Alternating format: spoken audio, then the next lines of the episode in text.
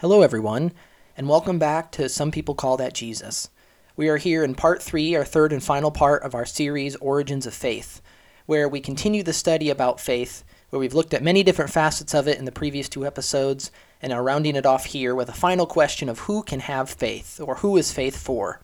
So, to start this, in the first point, you have to go back to the book of Romans that we've touched in a few different times throughout this series, and it's in Romans chapter 10, starting in verse 13. So, who can have faith? And be looking at something that I describe or kind of give the label of called initial faith. The very first faith ever created in someone, because we've learned about what faith is and a little bit about how it is created.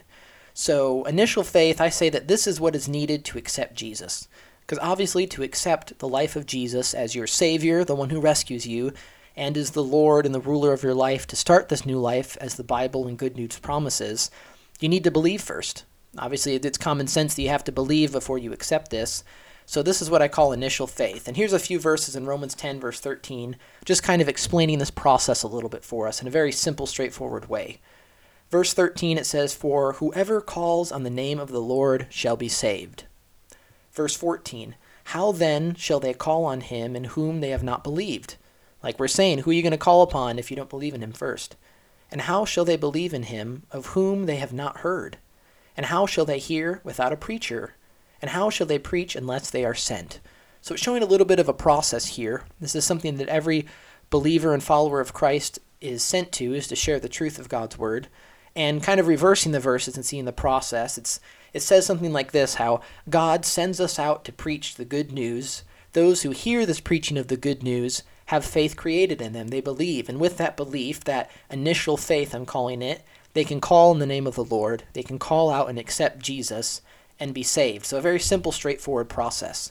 But what's encouraging to me is that this is for Christians and non Christians alike, whether you want to say non Christians, sinners, the Bible will say, or really those that are living in sin, living apart from God, not believing in Him, haven't been exposed to His truth, have never heard it before.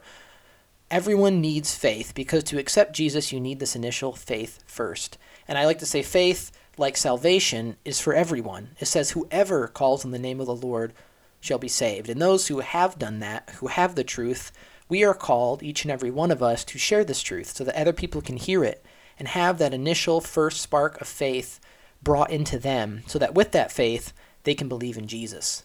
I kind of see, you know, that the doubt, the darkness, the ignorance, whatever it is, I picture that the light of the truth, once people hear it and it creates that faith in them, that it kind of it just creates just enough space in their heart and in their mind so that they can see what the truth is even for a moment.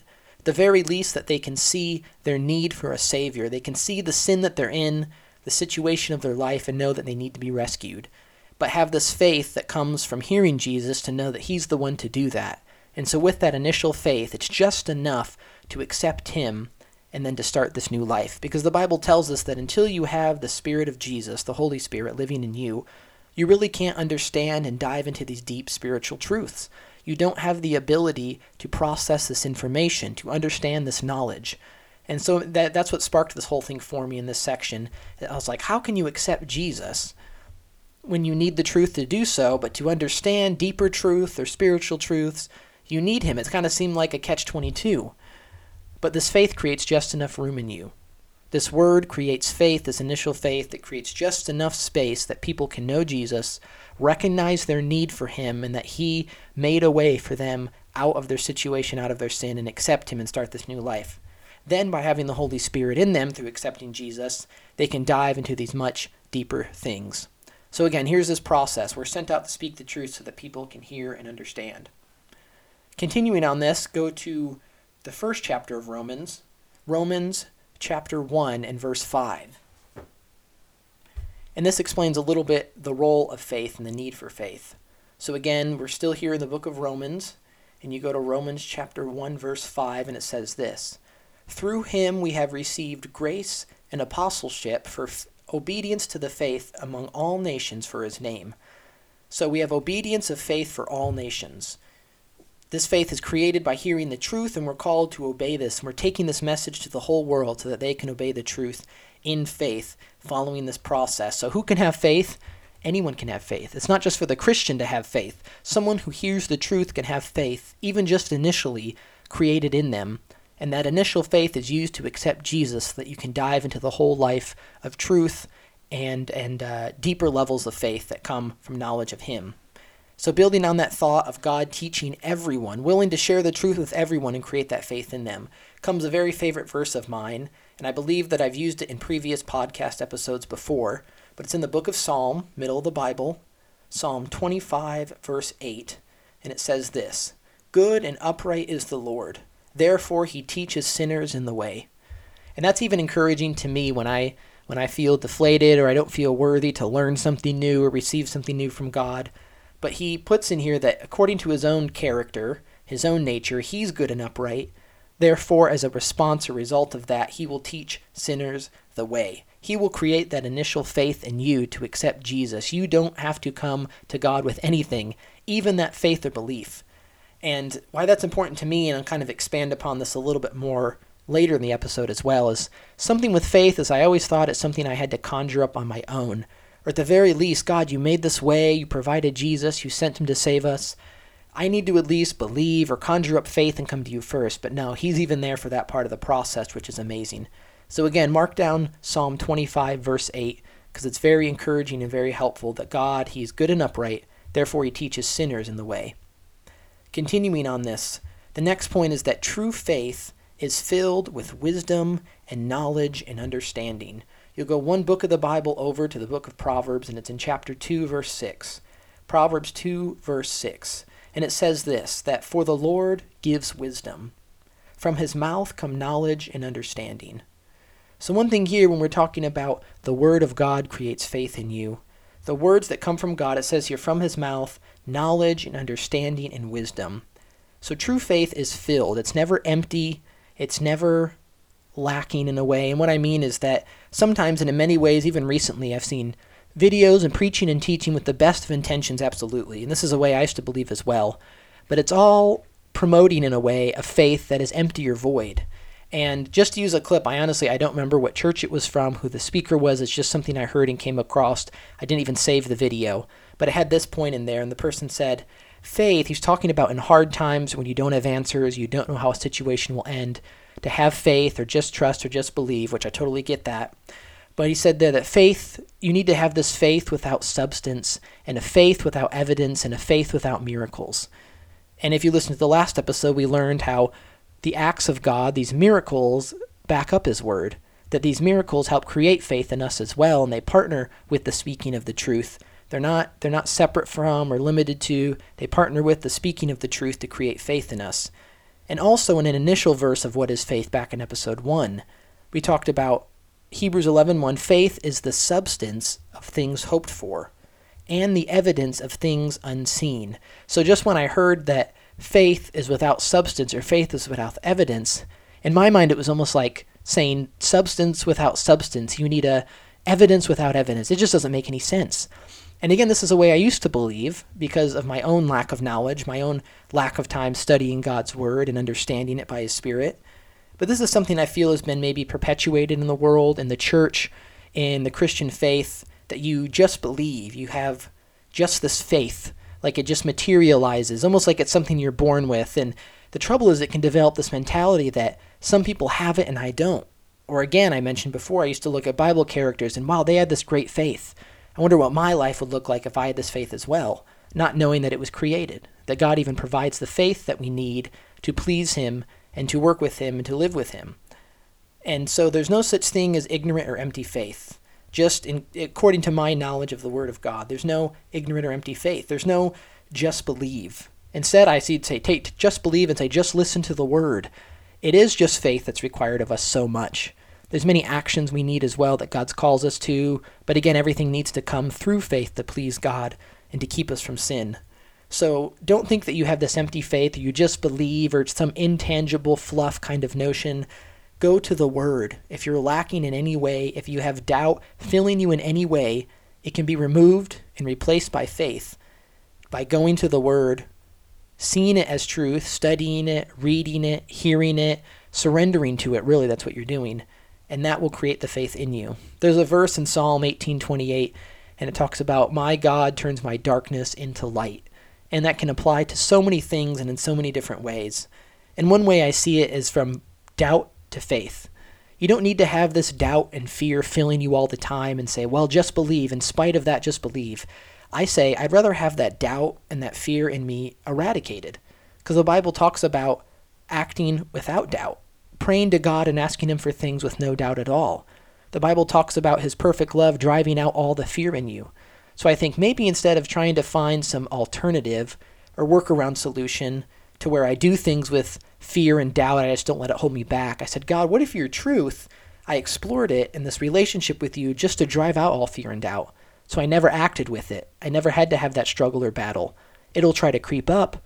The world, Satan working in the world, and his agents and his fallen angels working with him, try to perpetuate information and deceptions and lies that will cause this doubt to be created in you.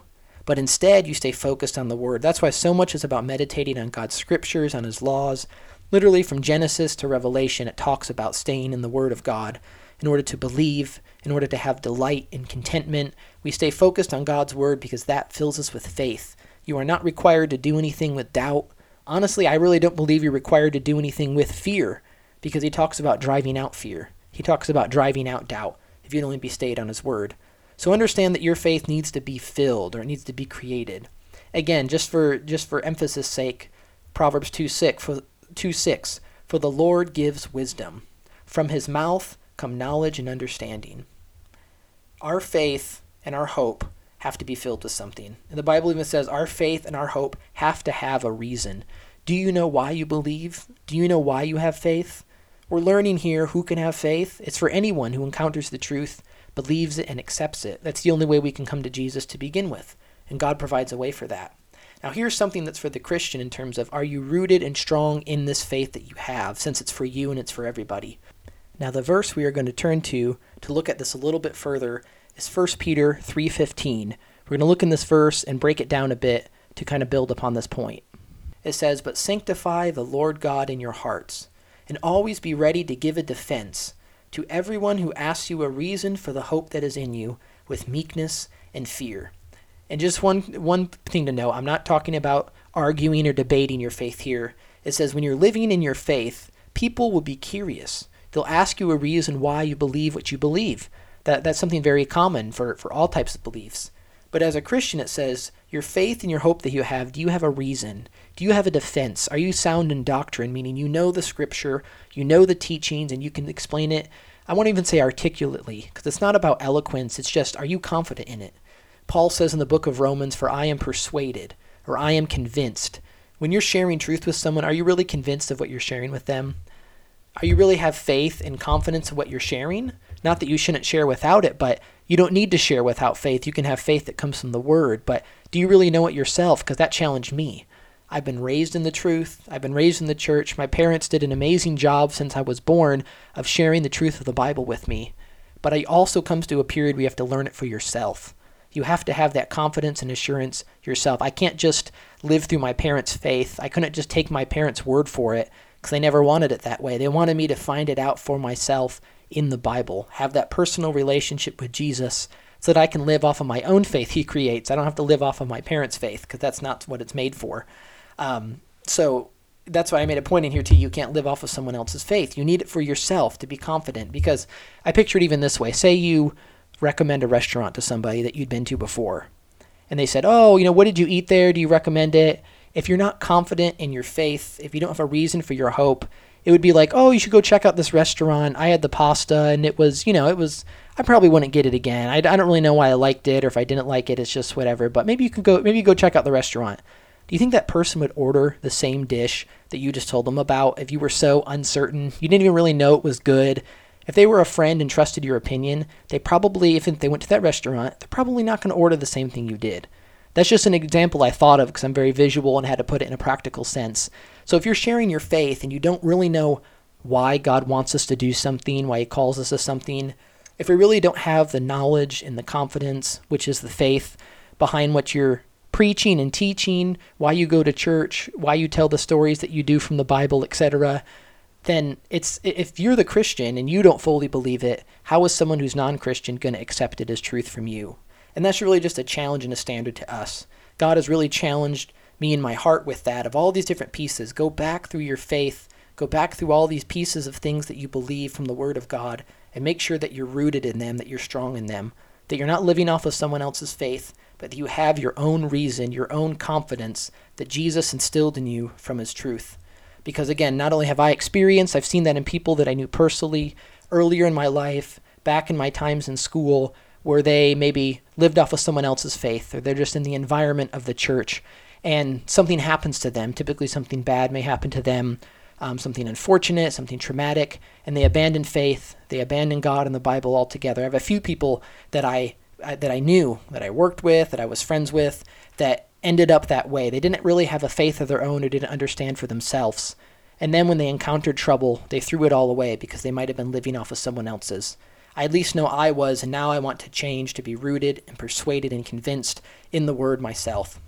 So know that faith is for everyone, including you, and you have just as much access as everyone else to this amazing truth that is filled with wisdom and knowledge and understanding, and that even if you don't believe and you're not a Christian, if you encounter the truth, it will create that initial faith that you need to accept Jesus, the one, only one who can save you. So thank you for listening to this three part series, Origins of Faith. I hope you learned something new. This is very enlightening to me, so I, I thank God that He's revealed these things and that He's explained them for us, and I hope it sparks deeper study for you as well. So, as always, I appreciate you listening, and I look forward to studying again with you very soon.